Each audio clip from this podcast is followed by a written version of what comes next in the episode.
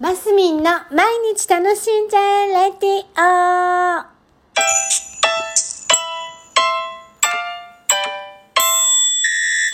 おはようございます。2023年2月14日、えー、火曜日、マスミンです。今日はバレンタインデーですね。うん。今日は人に会う予定がございません。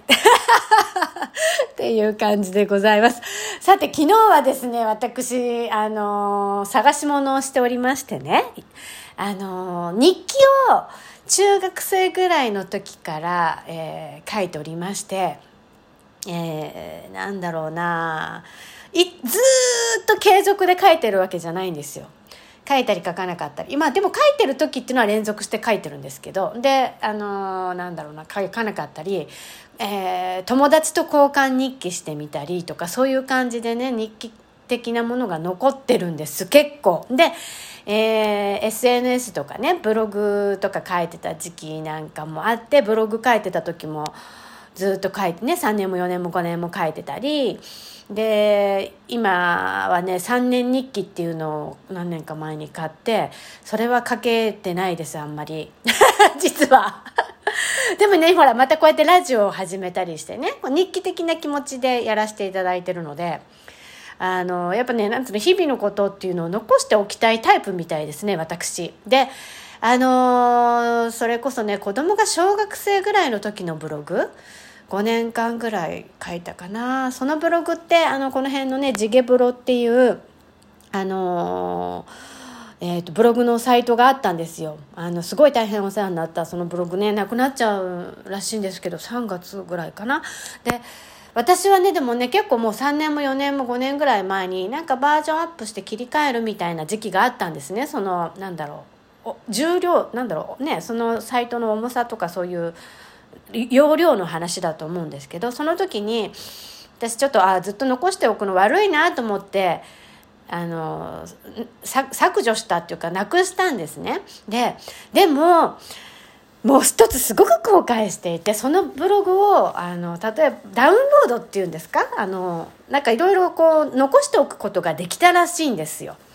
だけどなんか私そういうところのね爪がいつも甘いんですね。でその時ダウンロードとか全然せずにあの削除しちゃったんですで3年4年5年ぐらいしっかり書いたあのでも子どもの成長期のねことを結構書いてたブログだったので今思えば本当に後悔しててなんかうまいこと形に残せなかったのかなと思って。でいや残せたんですよ。システム上は残せたのに私がやらなかったんですけど。ね、バカでしょ？そういうところがね、ちょっと抜けてるんですよ。だからそういうね、なんていうの、抜けち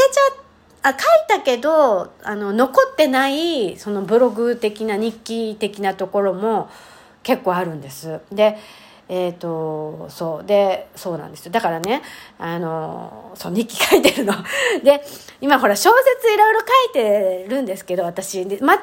自叙伝ではないんですが、あの私のやっぱ経験したところをあの織り交ぜ混ぜた感じになっているんですよ実は。もうねあのだってやっぱりなんていうのまたあの新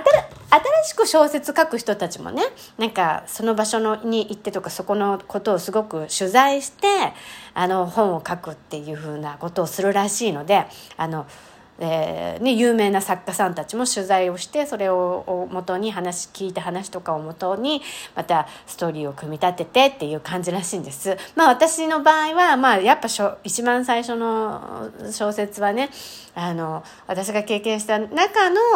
ポイントとポイントをちょっとつなぎ合わせてそこにちょっとこうエッセンスを足しながらだから、えーと実話を元にしたフィクションみたいな感じになるのかな？